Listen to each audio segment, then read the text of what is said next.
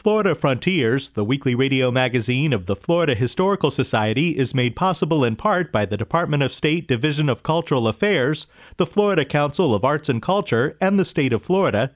It's also made possible by the Jesse Ball DuPont Fund, the Rossetter House Museum and Gardens in Gallie, and by Florida's Space Coast Office of Tourism, representing destinations from Titusville to Cocoa Beach to Melbourne Beach.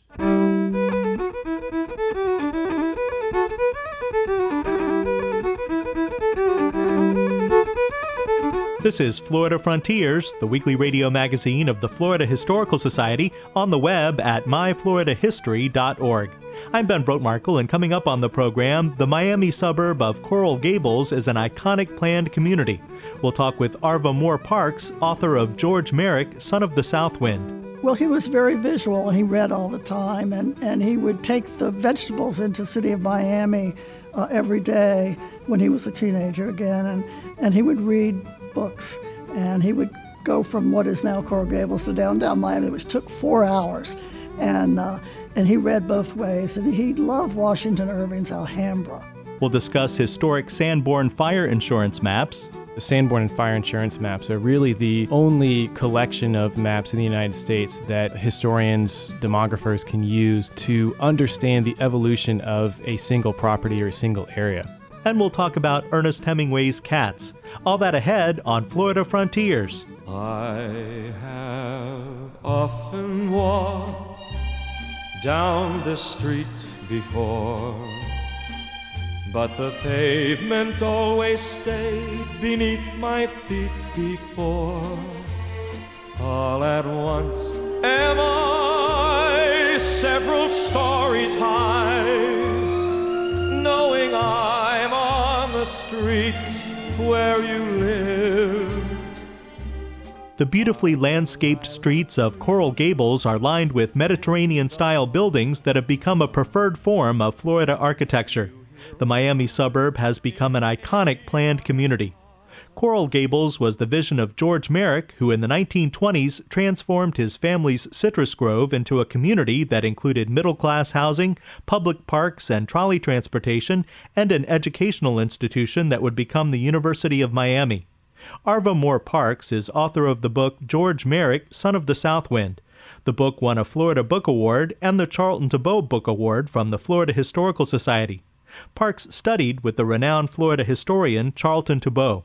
Well, that's one of the great fortune, wonderful times in my life uh, when I was a school teacher and I saw a bulletin on the bulletin board about a free six hour credit if you applied and worked. And I was accepted, and it was in American Studies, and he was one of the leaders of it. And uh, I did a big major paper, and he said it was the best one he had ever read which I was a history teacher, you know, that's just, no one had ever said that to me before. And I said, Do you think I should go to graduate school? And he said, Yes, and I'll get you a scholarship and an assistantship. And he did. And the rest is history, so to speak, because he was getting ready to retire and he was looking for someone else who would be interested in writing local history. And, and so uh, he's the one that encouraged me to do Coconut Grove.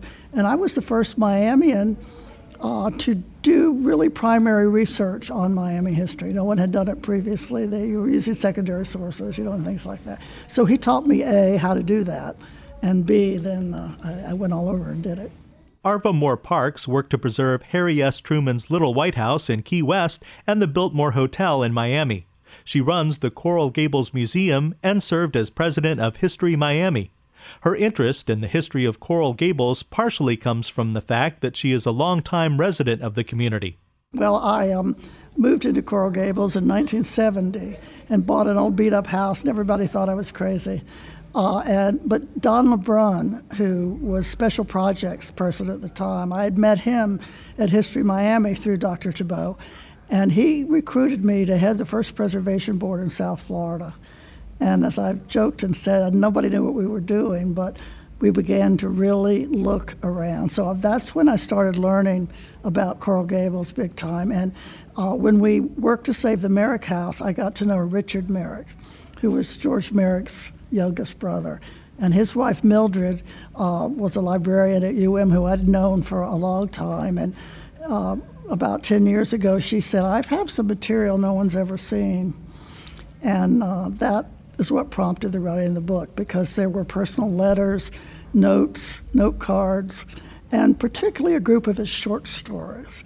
And I recognized immediately that they were eyewitness accounts because he was 13 when he came here.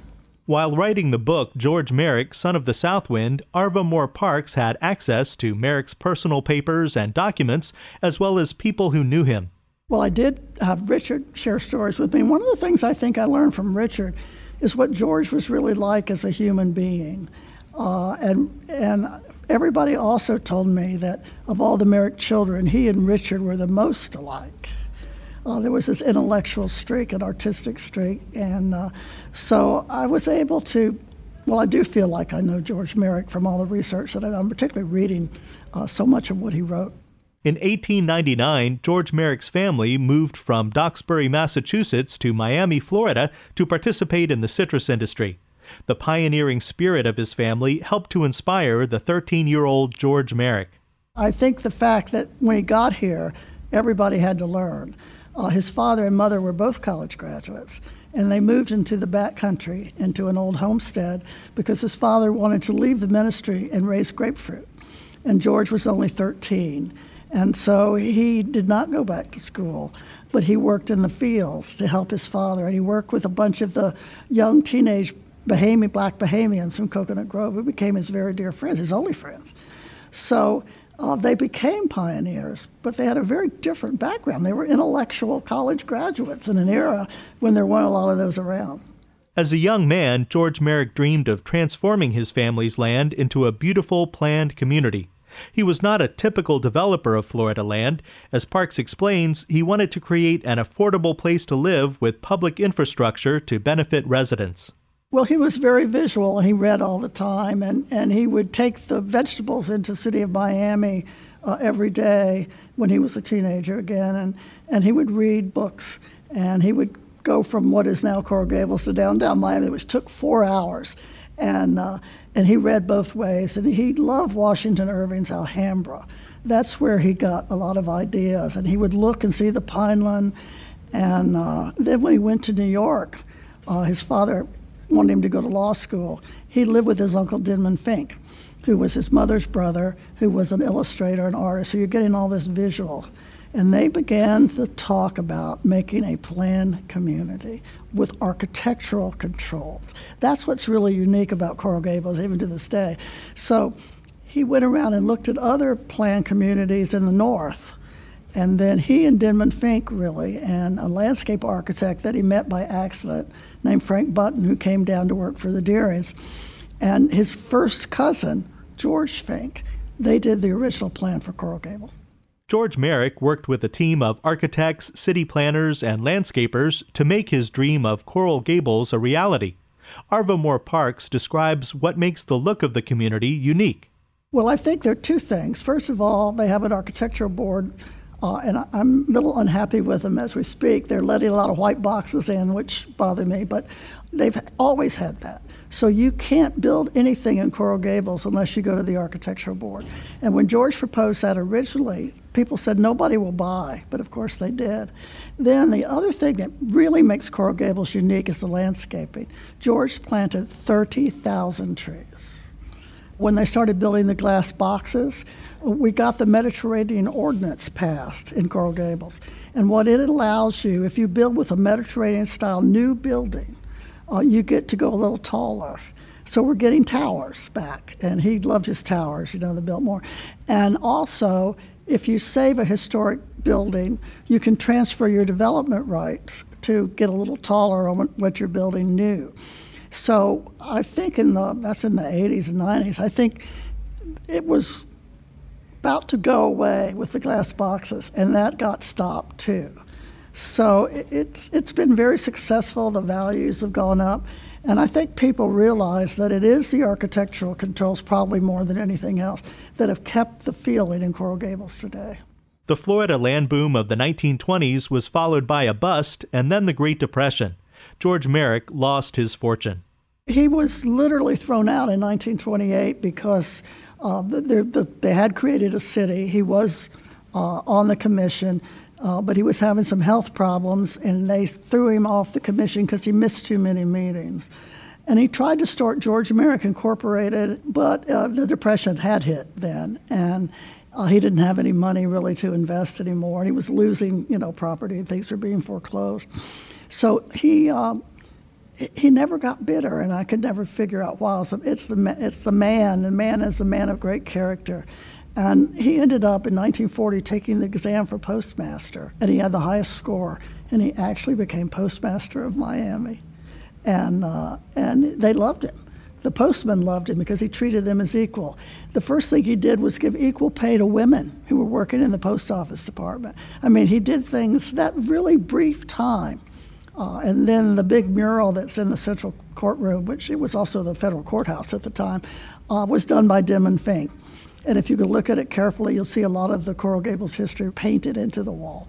Merrick never recovered financially. At his death, his estate was valued at less than $400. Arva Moore Parks says that despite his losses, Merrick never was bitter. He uh, talked about how proud he was. He did live long enough to have some things start to come back, and people were starting to say good things about him again. He was almost forgotten there for a few years in the 30s. Um, he also a lot of people don't realize how important the environment was to him. And he uh, worked really hard for the environment.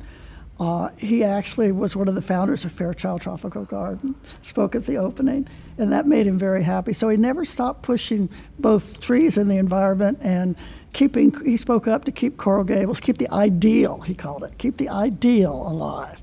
And that's really probably why we still have Coral Gables. Coral Gables has had ups and downs over the past century, but overall, Merrick's dream of a landscaped, planned community has been well preserved. As I've said, I worry a little bit about letting too intrusiveness of some modern architecture. Um, I don't think the architectural board, as we speak, is as strong as it's been in the past. They are appointed by the commission. Uh, the commission, I think, is doing better on under, starting to understand this better. Uh, we just can't lose it. We've made it this long. Uh, they've done good at taking care of the entrances and plazas and Venetian pool. In other they could stamp it. They're doing really good at restoring that. We have a wonderful preservation department in Coral Gables. We have districts now. We have a Coral Rock thematic district, which is wonderful. So we don't want to lose that overall feeling. And that's what I, at least in my opinion, some of these boxy white things are doing. As passionate as George Merrick was about creating Coral Gables, his first love was writing. It was always his intention to pursue a writing career after his community was established. Arva Moore Parks is working to make Merrick's dream to become a published writer a reality. Yes, I hope that I think the University Press of Florida is interested too. Will publish his short stories uh, because I realized, first of all, they're good short stories, but secondly, I, I realized they were eyewitness accounts that this little boy, this teenage boy and young man had witnessed and written stories about it, fictionalized them. And sometimes he changed the names, but not even enough I could recognize who he was talking about. And that I hope will be my next major project is to do that for George. It's for George. Arva Moore Parks is author of the award winning book George Merrick, Son of the South Wind, visionary creator of Coral Gables. People stop and stare, they don't bother me. For there's nowhere else on earth that I would rather be. Let the time go by.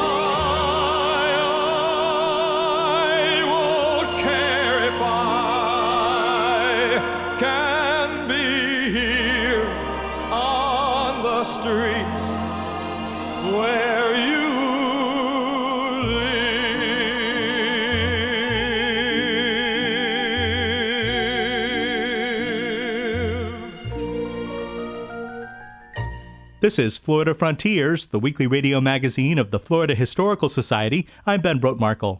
Visit us anytime on the web at myfloridahistory.org to subscribe to our journal, the Florida Historical Quarterly, watch archived episodes of our television series, Florida Frontiers, find great books on Florida history and culture, and much more. You can also visit myfloridahistory.org to make a reservation for the Florida Historical Society annual meeting and symposium to be held aboard the Carnival Sensation May 18th through 22nd, 2017. The ship leaves from Miami, spending a full day in Key West, visiting historic sites such as the Harry S. Truman Little White House and the Ernest Hemingway House. From there, we'll go to Cozumel to visit the spectacular ancient Mayan city of Tulum. The theme for this conference cruise is Islands in the Stream, exploring history and archaeology in Key West and Cozumel. In addition to the exciting excursions, the event features paper presentations and roundtable discussions on board ship. One of the featured speakers will be Robert Kerstein, award winning author of the book Key West on the Edge Inventing the Conch Republic. Also featured will be Sandra Starr, Senior Researcher Emerita from the Smithsonian Institution, presenting the paper Maya Mariners, the Yucatan, and Florida A Researcher's Tale of Seduction into the Cross Gulf Travel Theory. You don't want to miss this exciting Florida Historical Society annual meeting and symposium aboard the Carnival Sensation. Cabins are going quickly. Visit myfloridahistory.org for more information.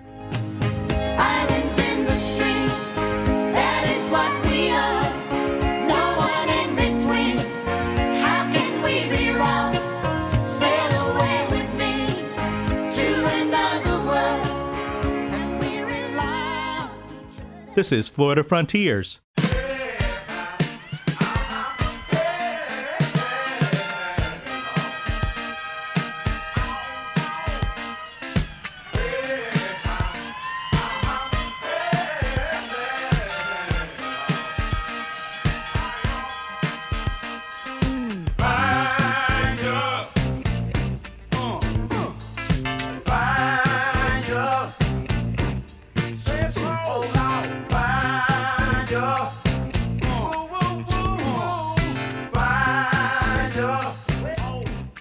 Historians glean information from many types of documents. Joining us now is Ben DiBiase, Director of Educational Resources for the Florida Historical Society and archivist at the Library of Florida History in Cocoa. Ben, today we're looking at Sanborn fire insurance maps. Yeah, that's right. And the uh, Sanborn maps, as they're commonly referred to, were produced from the mid 19th century all the way up through the late 20th century by the Sanborn Fire Insurance Map Company. Uh, and the company was created in 1867 by Daniel Alfred Sanborn, who was originally from Massachusetts. He was a young civil surveyor who was contracted by a insurance firm to create a map for a particular area in Massachusetts. Well, Mr. Sanborn realized the potential for uh, potential to make quite a bit of money in creating a uh, a standardized map system for large cities, uh, originally throughout the northeastern part of the United States, uh, but that expanded throughout the entire country. And in fact, by the early 20th century, the Sanborn Fire Insurance Map Company had created uh, detailed surveying maps of over 12,000 cities and towns throughout the United States, including quite a few uh, right here in Florida.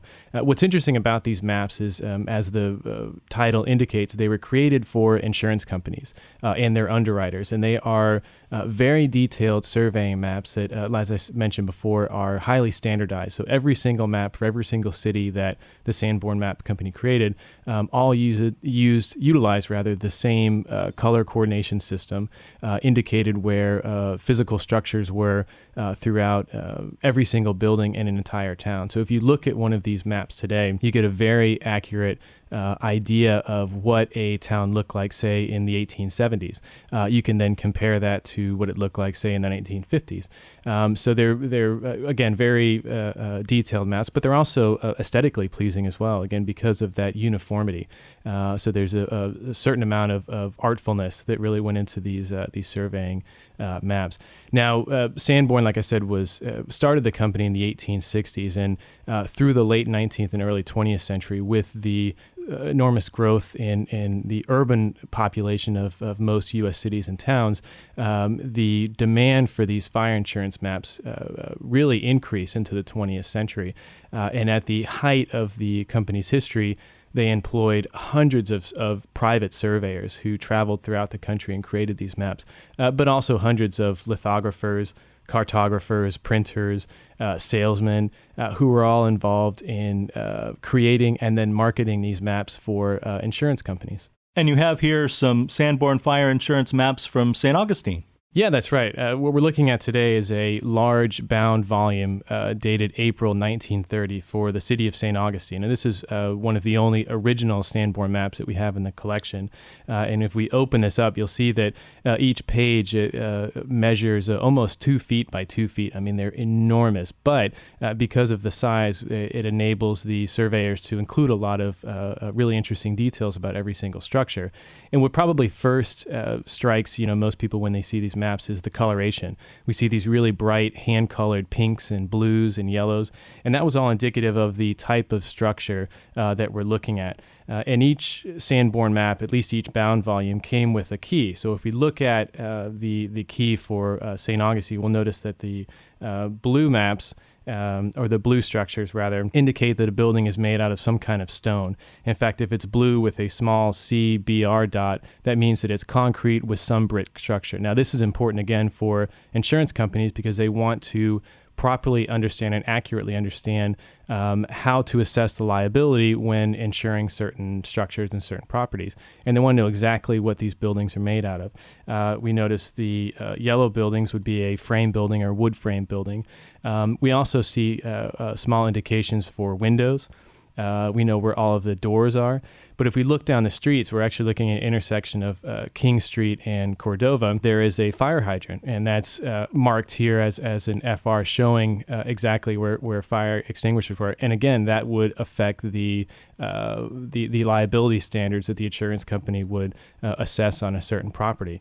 Um, and again, they're looking at them today. Uh, they're aesthetically very pleasing because they were done uh, in a very standardized way. In fact, in 1905, the Sanborn Company created a manual for all of their surveyors to ensure that every single map uh, would be exactly the, the same or up to at least the same standards uh, for every town throughout, uh, throughout the United States. And these maps we're looking at are from, from 1930. And as you mentioned, there are maps from many other years. So it sounds like these could be uh, very valuable tools for researchers today.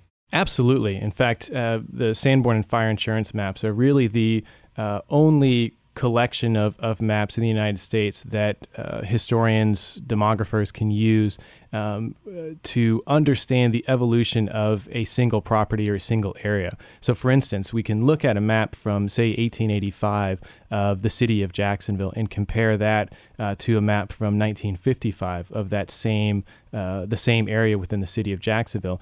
Uh, and if you look at every volume, and it depended on the size of the city uh, as to when a new volume would be published, uh, but for a larger city like Jacksonville, that was more frequent than, say, St. Augustine. But we can look at every volume, you know, in a 10 year segment and literally see the evolution of an urban area. And that's vitally important to uh, uh, our understanding of how uh, the growth of, of cities within the United States occurred in the late 19th and early 20th centuries.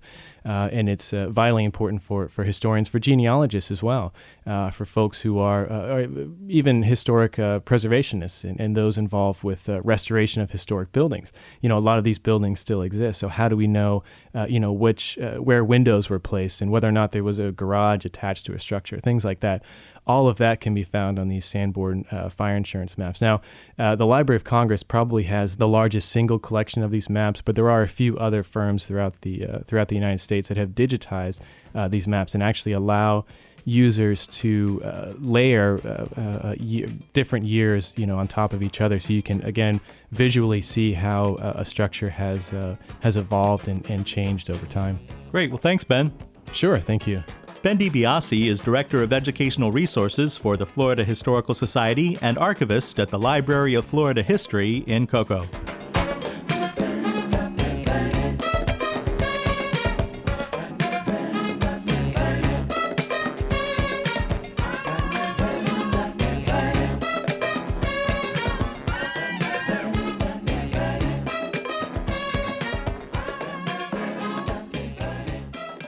This is Florida Frontiers. Many visitors to Key West make a point of stopping at the Ernest Hemingway House and Museum to see the descendants of the famous writer's cats. Robert Cassanello from robertcassanello.com has this report. He was just known by his family and friends and neighbors for his love of animals, cats and dogs, especially cats. That was Carlene Brennan, a writer who has spent over 30 years researching the life and work of Ernest Hemingway. Cats have become so associated with Hemingway and his life in Key West that they have become synonymous with he and his legacy in the city. Miss Brennan spoke with us about how Hemingway's early life helped to foster a lifelong love for cats. As a child, he had grown up with cats, and when he was sick, the cats were always on the bed with him and, and giving him a unconditional love. They would comfort him and, and help him in his healing of whatever his childhood illnesses were. And also when he wrote, the cats would be on his desk, on the windowsill, by his feet. They were around him constantly, so he never felt alone when he was working. He always had the company of his cats. He was content. He had their friendship. He had this wonderful atmosphere of the pets and and so I think his well-being and his work as a writer were affected by his love of these animals and the companionship that he received from these animals. Miss Brennan paints a picture of Hemingway's life surrounded by his cats. Here she describes some of his daily routine. He lived in Key West for nine years, and during that time period, he had adopted uh, many cats primarily stray cats in the neighborhoods, abandoned cats, uh, even the neighborhood cats would climb his fence to visit. And during this time period, he was known for his love of cats, and he would sit in his on his veranda, according to a man that worked for him for nine years, and he would read to his cat, and the cats would be sitting around him close to his feet and he would keep a diary of the cat's birth and death and illnesses and so forth. Hemingway lived all around the world, yet it is only his time in Key West and the Hemingway Home and Museum in Key West that is so closely associated with cats. Miss Brennan explains to us why that is. People focus primarily on the Key West cats and they were very fascinated by them because they had the polydactyl cats with these extra toes, and the fact that these cats are descendants of Hemingway's original cats, and and and the caretakers of the Hemingway house do such a marvelous job taking care of the cats that it's just become a, a lovely sanctuary. Cat lovers from you know all all over the world come here to visit the cats as well as to visit the Hemingway house. Miss Brennan tells us that being one of Hemingway's favorite cats entitled you to not only special privileges and affections from a doting owner, but also immortality in the pages of American literature. He had one cat, Boise. He was his best cat friend. He had him 14 years. He called him brother. The cat followed him everywhere. The cat slept on his chest every night, and he was there when Hemingway wrote. He had a special place at the dining table and his own wine glass to drink water out of. He would go for long walks with Hemingway. And Boise died of a heart attack in, in 1956, and Hemingway was absolutely devastated. He immortalized him in his book Islands in the Stream that was published after his death, and he just poured out his heart and his feelings about Boise in, in this book. That was Carlene Brennan, and I'm Robert Cassanello with Florida Frontiers. You've been listening to Florida Frontiers, the weekly radio magazine of the Florida Historical Society. Please join us right here again next week. Until then, visit us on the web at myfloridahistory.org and join the conversation on Facebook at Florida Historical Society. Production assistance for Florida Frontiers comes from Ben DiBiase and Robert Cassanello. The program is edited by John White. Have a great week. I'm Ben Brotemarkle. Florida Frontiers, the weekly radio magazine of the Florida Historical Society, is made possible in part by the Department of State Division of Cultural Affairs, the Florida Council of Arts and Culture, and the state of Florida. It's also made possible by the Jesse Ball DuPont Fund, the Rossetter House Museum and Gardens in Gallie, and by Florida's Space Coast Office of Tourism, representing destinations from Titusville to Cocoa Beach to Melbourne Beach.